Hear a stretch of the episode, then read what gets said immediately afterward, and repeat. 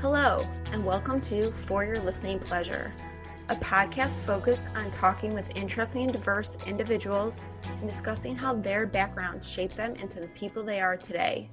I am your host, Mallory Waxman. Today on the podcast, I'm excited to be welcoming Linda Colletta. Linda is an abstract artist who has been creating art in various mediums for over 25 years. Linda's art is known nationally as she explores textures, patterns, and layers mimicked in nature and urban landscapes while using color as her muse. Her art examines themes of compulsion, obsession, and addiction through the lens of feminism, pop culture, and childhood sentiment. Linda's inability to discard any leftover materials traces back to her deeply personal issues with a compulsive overeating disorder that often caused her to hoard and binge junk food in a secretive manner. Linda's art is stunning and moving, and ultimately, her work gives form to the delicate alchemy of humanity. Listeners, make sure you check out Linda on Instagram, and I hope you enjoyed this episode. So, Linda, thank you so much for joining me today. For those who maybe don't know who you are, know about your work, would you mind introducing yourself? Sure. My name is Linda Colletta. I am an abstract artist working in Bridgeport, Connecticut. How did you get into art? Was it something that was really part of your childhood, or what led you on this journey? Um, yeah, I mean, it's definitely part of my childhood. Um, my parents were both very artistic. Um, they weren't professional artists, but they, my mother studied at Pratt, and my dad um, was a watercolorist. And so, yeah, I was painting and drawing and all that from a very young age. You know, I think I thought, I mean, at one point it was like either nursing school or I was going to become an art teacher. I don't know why I thought I should go to be a nurse because I'm terrible at any kind of math or science. But um, luckily, I got accepted to Parsons Art School and not accepted to Hunter College. And uh, so I, I went on to be an artist. But you had a high school art teacher, Miss Peggy Ellis, who really helped you realize your talent. Um, was it really important to have that support at a young mm-hmm. age? Because I think that there's students who love art, but they think I'm not going to be able to make a living, or should I really do this? Or, yeah, you know, they're told it's time to grow up. How did she help you with that process, applying to Parsons and letting you believe in yourself? Um, well, she, um, she was, I mean, she, first of all, she was just a great lady. And, you know, not only was she my teacher, but she was my friend. And she just, you know, she treated me very much like a real person rather than like you know teacher student we were just peers you know. At least that's how i felt. And um, she just thought i was really talented and she really believed in my talent. Um, and again at least that's how i felt like from how she was with me. Um, and at some point in senior year um, I think she found out, or I told her that I was like applying for nursing school, and she was like, "What?" You know, and um, just helped me through putting together a portfolio for Parsons, um, and you know, just like cared about me and and took the time to walk me through the steps, um, especially because my parents just weren't. It's weird when I think back on it. My parents like never even talked to me about college. It wasn't even conversation. Um, so yeah, she was just very supportive. And so we did that together. Yeah. And I know that that transition from high school to college for anyone is really difficult, but for you especially, your dad passed away when you were 18. Anytime you're dealing with grief, it shows up very differently. But then here you are starting this new chapter in your life, and your mom is still emotionally grieving. And can you talk to our listeners about what that time was like because I think that's a really unique experience, but it's also experience people have and they have no one to turn to because they don't know someone else who's gone through it. Yeah. The spring of my senior year of high school, my dad passed away suddenly. um, and under very upsetting circumstances. So basically, you know, my my father was very strict, and one weekend, uh, my birthday weekend, um, I was turning 18. He went away for the weekend, and I decided to have a kegger. and so I did. And he came home early and caught me and us in the act. And, you know, you know, he was a very angry Italian ex cop.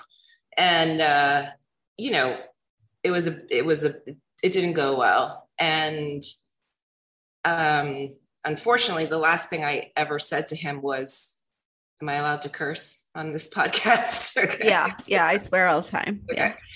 Yeah. Um, the last thing I ever said to him was, Go fuck yourself.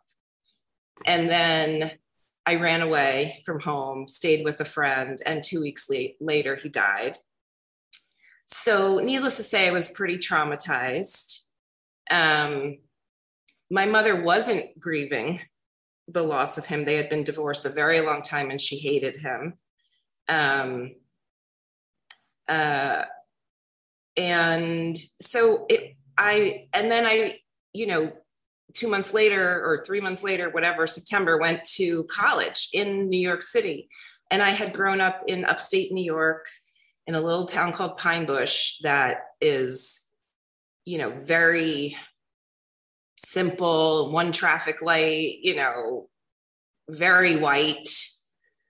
Um, you know, so moving to New York City and being all on my own, truly on my own. Um, I had no financial support. My mother really wasn't emotionally available um, or financially or anything. So I, it was, it was terrified. I was terrified you know um, i had to get a job immediately um, plus i was taking I, I, think i was taking like 20 credits like i because um, i had gotten a full scholarship to parsons um, and i was really excited and passionate about the work and anyway it was a terrible experience on many levels um, and yeah, I had no one to talk to. I didn't know anyone else in art school. I didn't know anyone in New York City. Um, and so between processing the loss of my dad and and the fact that somewhere in the back of my psyche, I kind of felt like I pissed him off so bad that he died. Um, I was in a highly competitive school. Um, I didn't make a lot of friends. Uh, the teachers were not nurturing or supportive. It was very hardcore critiquing. And I didn't get a lot of positive feedback on any of my work. And it was um, it was kind of soul crushing. no, my heart breaks for you because at that time I know I swear all the time. Like I I've told my parents fuck off so many times. They say it right back to me. my mom my mom now says it's like a different form of I love you in our household. I've had an experience where I lost a friend and I remember the last thing I said to them and it like the last experience I had with them and I ended up like pushing him away because he was drunk when he shouldn't have been because he was supposed to be sober and I was so angry and that was my last experience with him and it haunted me when I found out that he overdosed. Yeah. And that was just a friend. I can't even imagine what you felt like with your dad. And now you're not even in the comfort of your own home. You're in New York City, which to me, I feel like every time I'm there, I can't breathe. It's so much. And you're young, trying to figure out, like, how am I going to make money? And you're in school and trying to meet new people, but you don't start with like a stable foundation because you're still grieving and trying to process. Kind of sounds like it was a combination just set up to fail. Like it wasn't going to be a good situation. And you also didn't have your mom trying to kind of be there to help you through it. So, how did you navigate? Because I know when we talked in our prep call, you talked about how you really started to question your talent, question if you could be there, so much so where you stop looking people in the eyes. Mm-hmm. So obviously mentally you were starting to like deteriorate to yeah. some extent. How did you get yourself out? Did you end up finishing school? What were what did you do next? Yeah, well, I mean, all in hindsight, I had no idea what was really happening to me at the time, but in hindsight and therapy and all those good things, I realize now that I was having a nervous breakdown um, for my entire time at Parsons. And yeah, I, I literally was so gripped with fear and self consciousness that I couldn't make eye contact, like physically couldn't lift my head to look at another human being. It was a very strange feeling. Um, so, I mean, I basically just kind of suffered through it for my first year at Parsons. And then I, I don't know, I got this idea in my head. Honestly, I don't remember how or why or what, but I got this idea in my head that um, I was just going to go somewhere else. I was going to look at a map and I was going to pick a place and I was just going to go. And I did. I for I, I literally think I don't know. You know how like when you have memories of things, but it's so long ago, like this might be folklore. I'm not sure, but I think I just opened a map and like put my finger down, and that's where I went. Um, and it was Tucson, Arizona. So that summer, I you know I left. I transferred to the uh, University University of Arizona um, and which is in Tucson, Arizona. And I drove cross country, um, and I started going to school there. Um, and that is where like my healing process began because on one hand i had the realization that since i was going to be in a new place i could completely reinvent myself no one knew me not that anyone knew me at Parsons, but still for me, it felt like I could be a new person here. And, um, I, you know, I got a, a great job at the mall and I was going to school and I was making friends. Um, and um, I had this one moment out in the desert. The desert is so beautiful out in Tucson. Um, the you know the sky and and the stars you know there's very low lights there at night and they have special lights they have like lighting regulations so that you can see the stars. And um i don't know i was out in the desert you know hiking around with my friends um and we and it got dark because it was night. And then all of a sudden as we're hiking and walking this the desert began to light up again. And it was like the weirdest thing. And we turn around and in the sky is this massive crescent moon and it was so bright and so big it lit the whole desert up and i just like started bawling crying and and i and i got a tattoo of it one of my first tattoos see the crescent moon um, and it was one of the first times that I was like, oh, I think my dad's watching over me. Like, I think he's here. Um, I don't know why I felt that. I just had that feeling. And it just started to like heal me. Um, and then I had this other like transformational moment. There was this little cafe in t- downtown Tucson called the Magritte Cafe and um, just backstory i i wanted to be a waitress in new york city and i was utterly terrified to just fill out an inner like a application because i just didn't think i was cool enough to be a waitress in a freaking restaurant in manhattan like it was just i was so riddled with you were broken fear.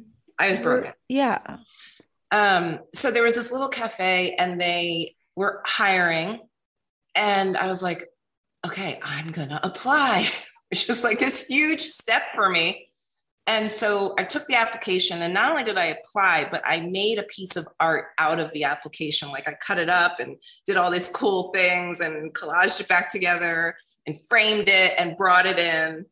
And they were so blown away. And not only was I hired, but they were just like so incredibly blown away at like my talent and what I had done. And, you know, and um, i just remember driving home that night in my car like like i had had a breakthrough you know I, was laughing i was crying i was i was like yay me you know and i just i really felt um like i had broken through whatever that was. And then in fact i in that moment decided i'm going back to new york city and i am going to be a professional artist. And so i didn't take the job and I moved back to New York City, you know, like a month later, and I got a job in a gallery, and then I got a job as a scenic painter, and then you know my my art career just kind of took off from there. Um, but sorry, t- to your point, I didn't paint my own artwork. I didn't create my own artwork for almost 20 years after my um, experience at Parsons um, I was creating art, but not my art, you know. Well, what comes to mind when you talked about leaving New York and driving to Arizona and just kind of picking on a map is how brave you were. You might have not felt it at the time, but that takes a lot of bravery to one drive across the country as a female by yourself with no real idea of what's going on. And then also to just kind of restart you might have not felt it, but to me, what that says is like how brave you are. You might have not believed in yourself, but somewhere self deep down, you did enough to realize like I deserve better. I need a new start. Mm. And I also really believe that the universe sends signs and our loved ones are watching us. And so that experience you had in the desert, like when you were before you even said, I was like, it's your dad. kind of shining the light on you that you have this, like you have the power within. You just had to figure out how to harness it yourself. When you came back to New York, did you like revisit your old stomping grounds or did you like avoid that area or were you able to walk uh, down those streets with your head held high and feeling like a different person? Yeah, definitely. I mean, I, I lived down in the East Village for many years and yeah, it, that was all fine. I mean, I didn't go back to Parsons or anything, but um, yeah, no, I, when I went back to New York City, I felt like I owned the city at that point. Like I really came into my power and my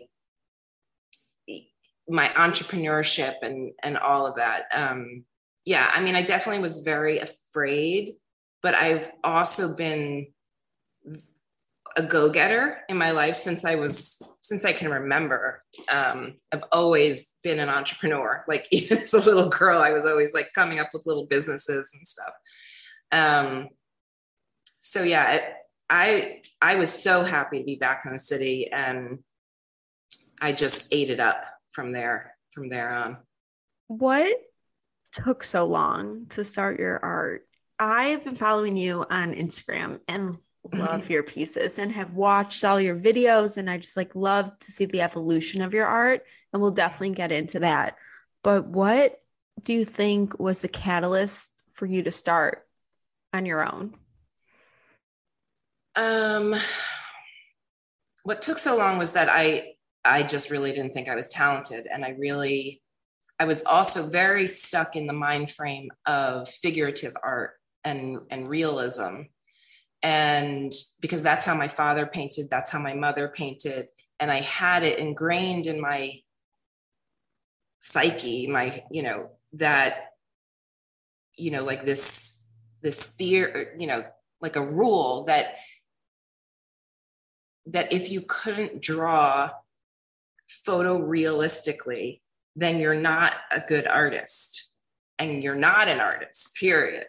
And because I struggled drawing photorealism, I just decided I wasn't talented. Um, I can draw, it's just not like a photograph, you know, which I think is pretty normal, right? but for whatever reason, that you know that stopped me for a really long time. And then the other thing that stopped me was, okay, so if I was going to paint figuratively but abstractly, um, what would I paint? Like I needed a thing.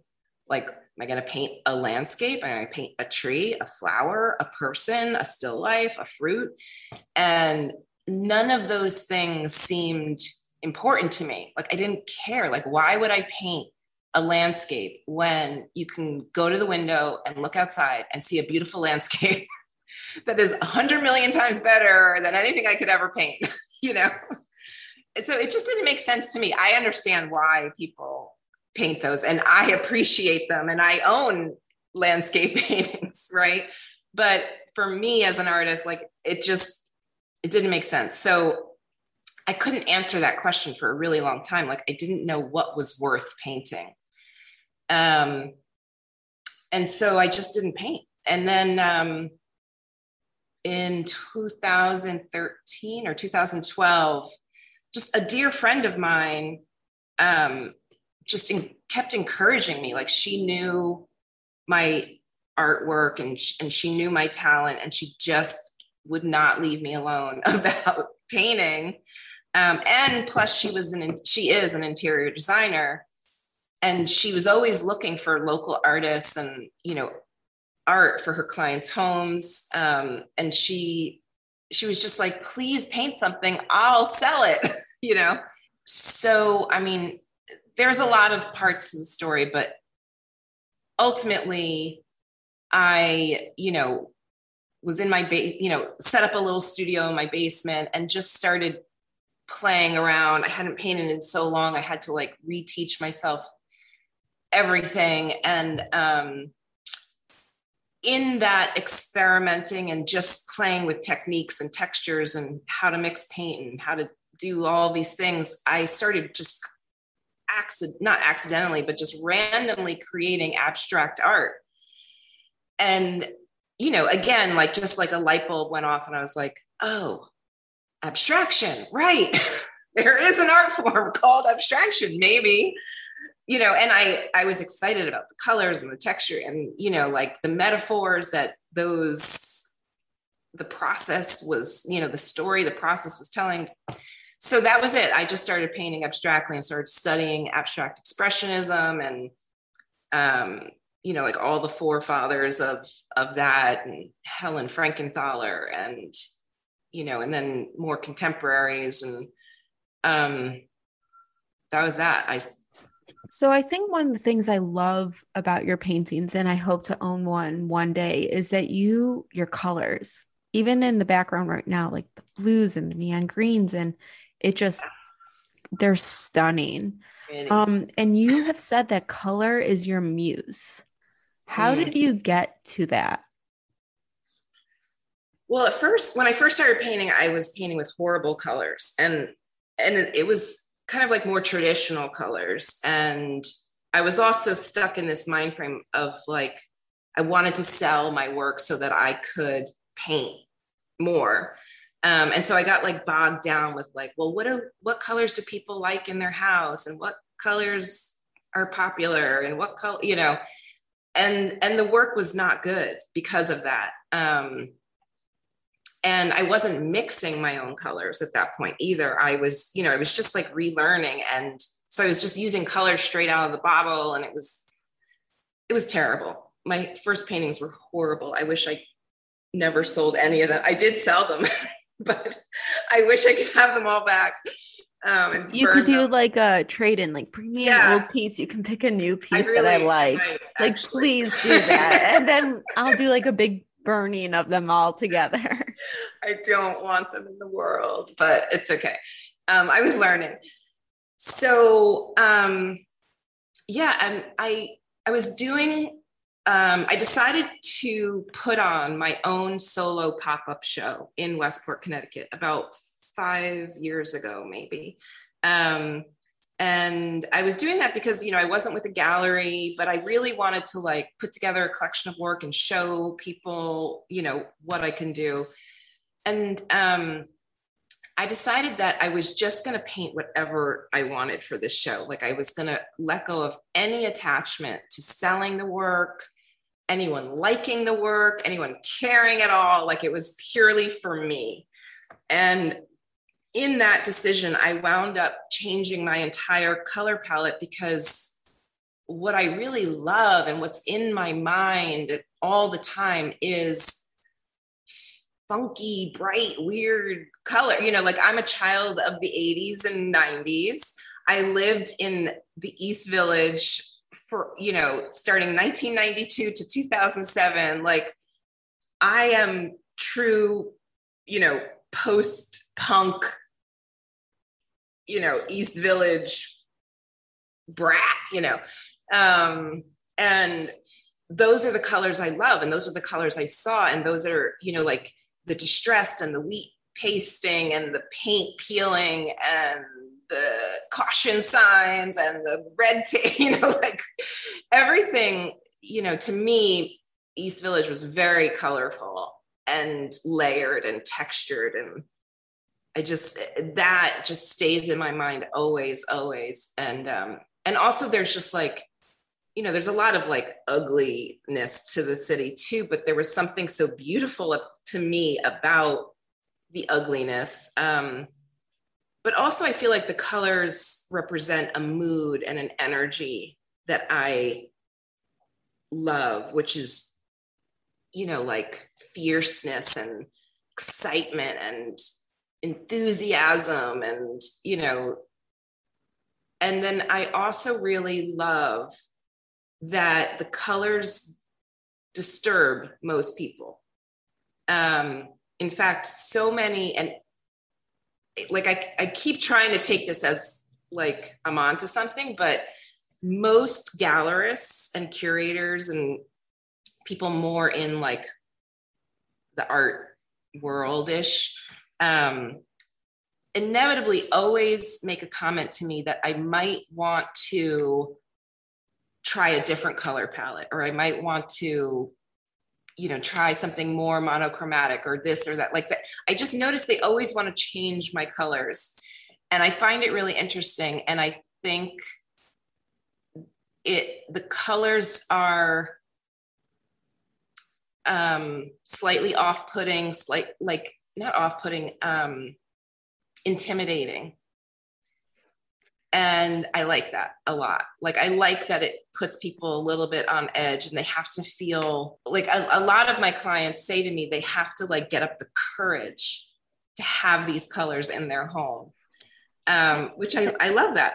That blows my mind on so many levels because when i've looked and watched i'm like oh my god those colors are beautiful i would be excited i would feel it energized and What's interesting is you talk about how you examine themes around compulsion, obsession, and addiction. Those are all things that people don't want to talk about or want to stay away from. That on top of it, you look through it in a lens very feminine colors. Well, today we are recording this episode after the, the Roe versus Wade got overturned by the Supreme Court. So it's interesting that people are like, tone it down, or do you want to try something else? I feel like yes. people put that on females. Yes. Tone down. Don't be too bossy. Don't be too loud. You know, know your place. But your painting's almost saying, no, like I'm here. I want right. to be seen. I want to be heard. And I never thought when I looked at your work, thinking to myself, tone it down. If anything, I'm like, make the canvas bigger. Let me see more of the color and the dimension yeah. and the textures because it, I look at it as very glass half full. I get energized, I get excited, and it's just beautiful when you look at the layering. So yeah. I'm, you know. That's right. That's exactly right. And and those kinds of themes run throughout all of my work. Um, I'm obviously a feminist. Um, I do want to clarify that, you know, the colors are, I say the colors are feminine by my definition and feeling of my own femininity, right? Like there is no feminine, masculine colors.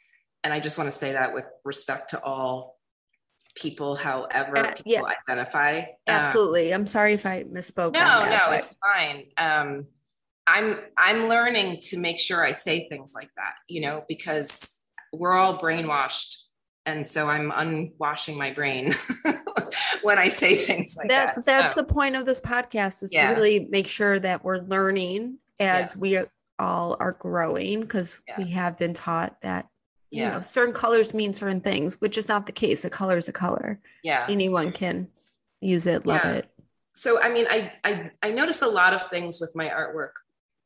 On one level because the artwork is so pretty like people look at it and it's immediately pretty to look at it gets discounted as not important right? Which is very interesting to me and then to your point because it's so big and bright and loud i get told to tone it down which is also really interesting. Um, and now in i'm doing this new body of work which is um, where i'm i'm painting my large scale canvases and then i am tearing them up. And then i'm weaving different paintings back together again. And i didn't realize it wh- when i was when i started this process but in hindsight i can now see that first of all, abstract expressionism historically through the American art canon is men's work. Like up until recently, you know, pretty much up until the Hilma af Klint show it at the Guggenheim pre-pandemic, abstraction was a man's job. Like, you know, name five abstract expressionists, expressionistic female painters right? Like most people can't. So um so the abstract expressionism was this is this like quote unquote men's work. But then weaving is traditionally women's work and something that hit is historically all the way back to you know caveman time is a ancient craft that women have always done.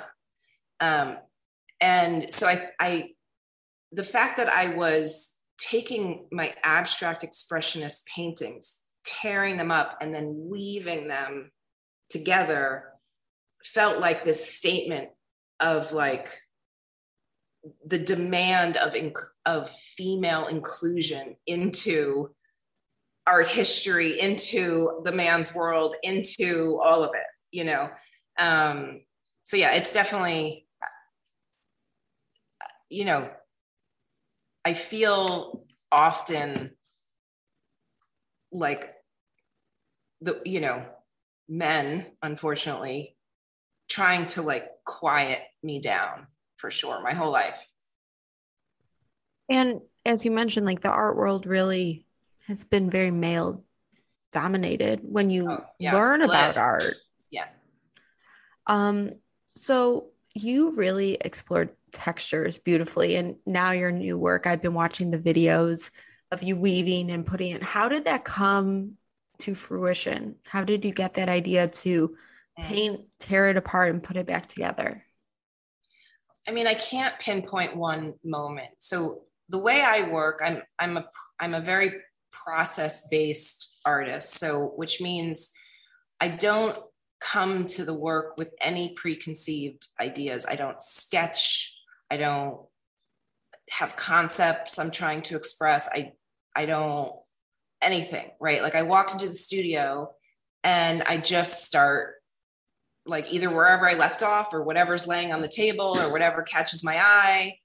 And, um, or, you know, maybe I saw a color that I liked or, you know, but it's all very, it's an, a very organic process of one thing leading to the next and one painting sparking the idea of the next painting and one, you know, a scrap of canvas can inspire an entire next painting and, you know, so, um, in that process of experimentation and i i don't know i just started doing it.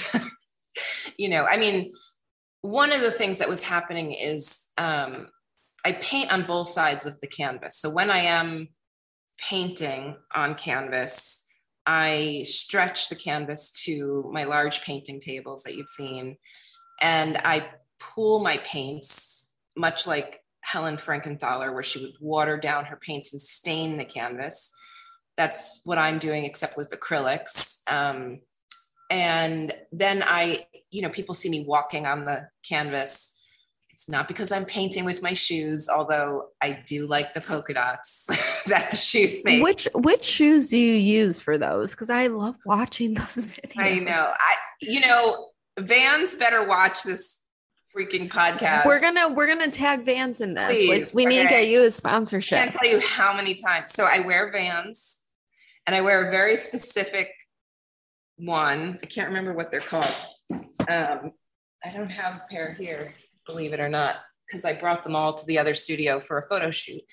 Um, I can't. They're like MX something. I don't know, but they have this very particular sole that makes little polka dots that I love. But that's not how it started or why I do it. I, I do it to use my body weight to press the paint through the canvas so that it will come through the other side. And then I'll flip the canvas over and I'll I'll flip it over many times and continue that process. And so basically what happened was that I really was falling in love with both sides of the canvas. And then I was trying to figure out how to show both sides of the canvas, how to stretch it or hang, suspend it. And I don't know, somewhere along the way, I was like, well, what if I tear it up and weave it back together? You know, like if I if I cut it in half, flipped one side over and wove it back together, I'd have both sides of the canvas on both sides of the canvas. And then my head exploded and that's what I've been doing since then. I love it. I love watching the process. And as I said, like I've followed you for a few years. So to see the evolution's been really cool.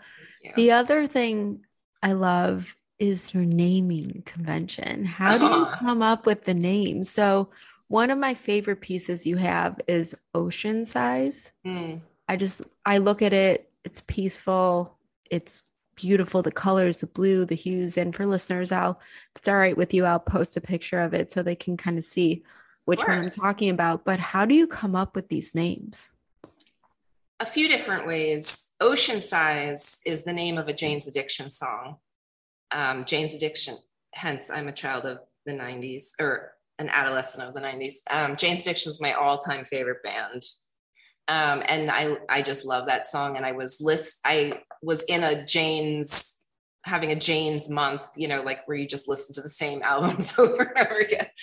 And you know, so as I was making that piece, I just decided that was the name.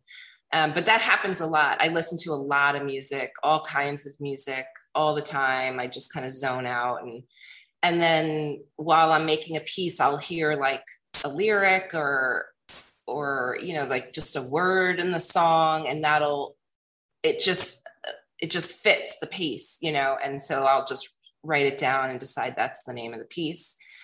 Um the other thing i do is like i'll just look at the piece at the end and you know the whole reason most artists paint is because there are there are no words for certain feelings that are trying to be expressed, you know. So I'll look at a painting and oh, this is really sorry, my head's going in 14 different directions on how to answer this question. No worries. so I'll look at a piece and I'll try to, I can feel it, right? Like I can feel the piece, and there's something about the piece that feels familiar to me, which is also when I know a piece is done. So people ask me all the time, like, how do you know the work is done? I don't know why people are so fascinated with that, but every person asks me that. And the way I know a piece is done is that it there is something familiar about it to me that I cannot place. I don't know, but it just there's like a shape, there's a something that just feels like I know I know that. I know mm-hmm. You it can recognize it. I recognize it, but not like I can see a like a dog or right. Like I can't. It's just like it has that feeling of familiar like you know when you smell something and, and it invokes a memory but you can't place it but you don't like, know I've what smelled this and i feel exactly. happy or calm or whatever it is exactly i i get it yeah like every time i smell rose perfume i just i get this feeling of my childhood but i don't know what or why or what moment or who you know? So it's the same thing with my paintings like it gets to a place and i'm like oh that's it. Like that's the thing. And um, so then i'll i'll try to put words to that thing. And the words never live up to what it is because that's the whole point of painting but i'll try, but i try. And so i pick words that have that. Um, and for not for some reason but a lot of those words have to do with food and candy and cookies um, just you know food was love and comfort to me for a very long time. So I I understand you had personal issues with like compulsive overeating yeah. disorder. How and obviously you just said that plays still into it. How did you get over that or how did you get control on that aspect? Um I still don't have control. There's no such thing when you're an addict. I, I am not in control. That's how you you surrender. So I I went to a 12 step program for compulsive overeaters. Um, and it I learned the 12 steps and just like an alcoholic I learned to surrender to the fact that I am powerless when it comes to food and um, I just I worked with a sponsor. I went to meetings, and um, I learned to basically they call it abstinence, and I became abstinent from compulsively overeating um, because as a food addict, you still have to eat food, right? So you have to create this new relationship with food. And um, so i mean this program changed my life saved my life. Um, you know i was 60 pounds heavier than i am now. And you know i had it, yeah it wasn't good. Um, and i wasn't i mean i was very heavy but i wouldn't say i was obese. So a lot of the people in this program start out extremely obese um, morbidly obese. And um but more than overweight i was you know depressed and suicidal.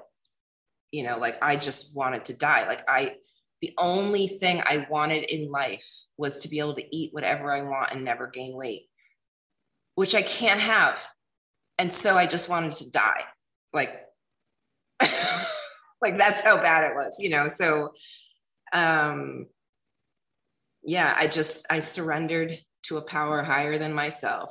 and I, I really started to see that the addiction, like I became grateful for having for having to deal with my addiction because all the changes I had to make and all the new ways of thinking and planning and preparing and protecting myself made my life beautiful, made all my dreams come true you know, and truly, it's called the promises of the program for anyone out there who's suffering. And they they really do promise you a life beyond your wildest expectations when you get sober and surrender. And it, it just really happened and worked. And um, that's how I did it. Do you think that that going through that having to surrender, admit that there was an issue, also was the catalyst for you to also possibly deal with your past trauma and past oh, yeah. issues that maybe. Oh, yeah. We're all really good at suppressing stuff. I know I'm going through my own personal journey of healing trauma and everything. And then I'm starting to realize how I suppress it or deal with it by probably unhealthy behaviors. Nothing that's horrible, yeah. but patterns yeah. that if I address the root of the issue, the pattern goes away. Yes. Yeah. For sure. I, you know, had to deal with the guilt and the trauma I felt from my dad and my childhood in general, you know, um, and definitely could see why I was eating. You know, it was pure comfort, just pure numb. Like I just didn't want to feel anything. So I would just eat and eat and eat.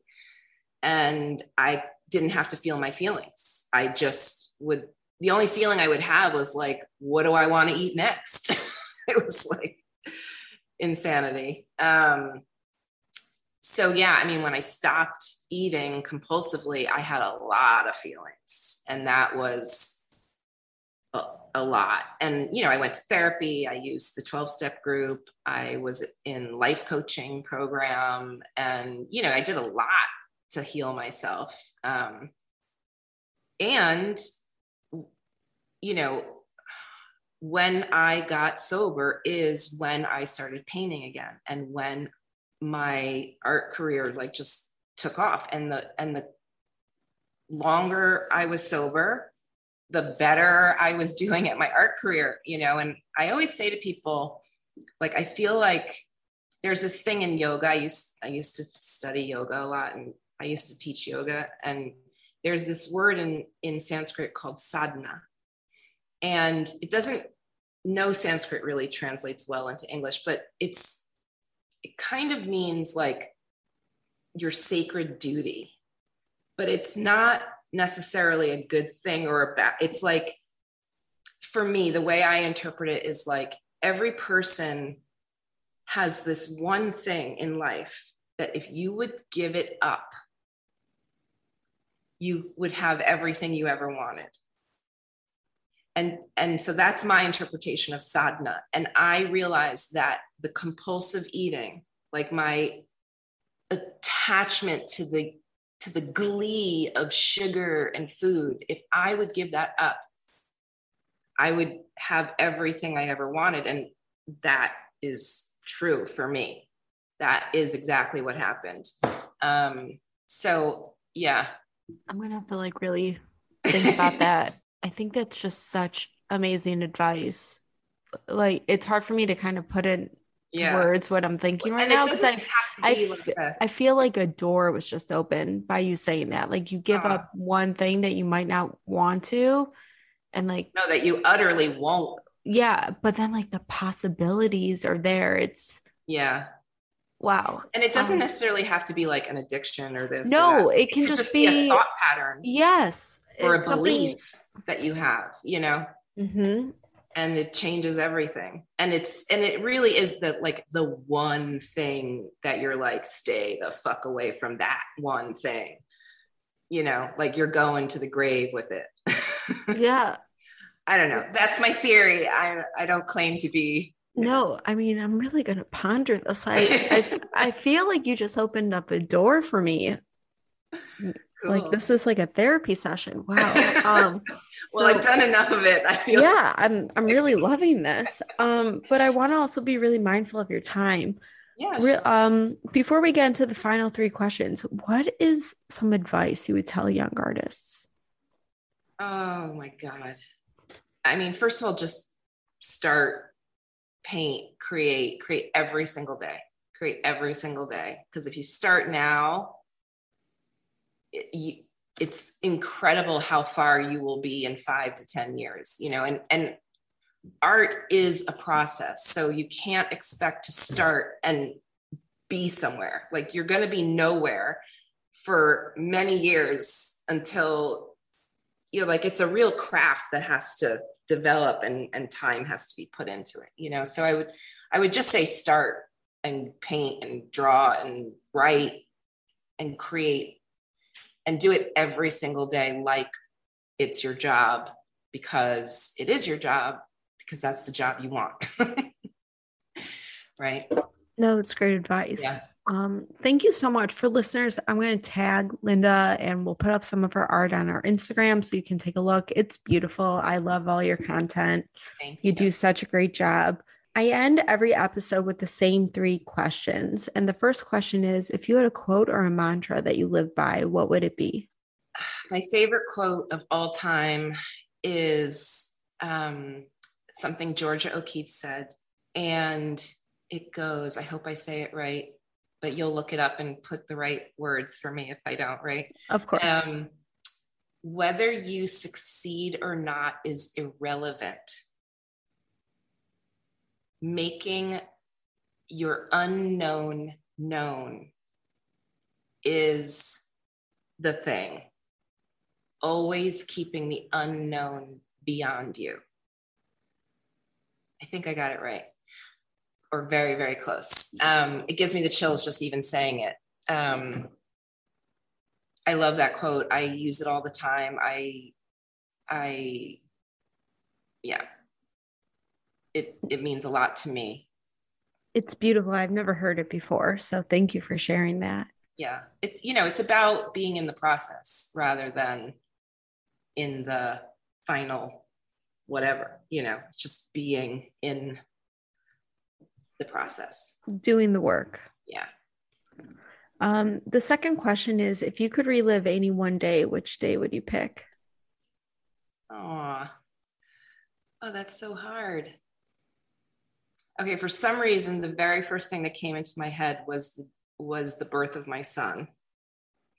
However, that was in a very excruciating day. I don't know that I'd actually want to relive the physical aspect of it, but the the emotional aspect of it. I always say I had this, you know, when he was born, I just I felt I felt like I just won the gold medal in life. Like that was the sentence that came out of my life, like out of my mouth. I just felt, you know, amazing. Um, you know, he's like my greatest accomplishment of all time. He's super cool. He's way cooler than me. Um, so yeah, I guess I guess I would say that moment but with highly med- med- medicated because I was not medicated at all the first time. it's completely natural, which I'm happy I did. I mean, more props to you. Talk about, you know, that bravery continues on in all your experiences. Yeah. Um, the last question is if you had a theme song that played every time you walked into a room, which song would you choose? So uh, it feels a little pompous, but I love um, this Led Zeppelin song called The Immigrant Song. It plays in Thor. And I just, I love that scene in that movie. I'm a big like superhero movie fan. Um, and I just, it's so powerful. It's like, nah, nah, and like, you know, Thor comes down. It's just, it's so powerful. And, and that's how I, that's how I feel when I walk in a room nowadays. It's, I feel very powerful and I always want to feel that. I am so excited to be adding a Led Zeppelin song to the For Your Listening Pleasure yes. theme song playlist on Spotify. I've been waiting for a guest to give me a Zeppelin song.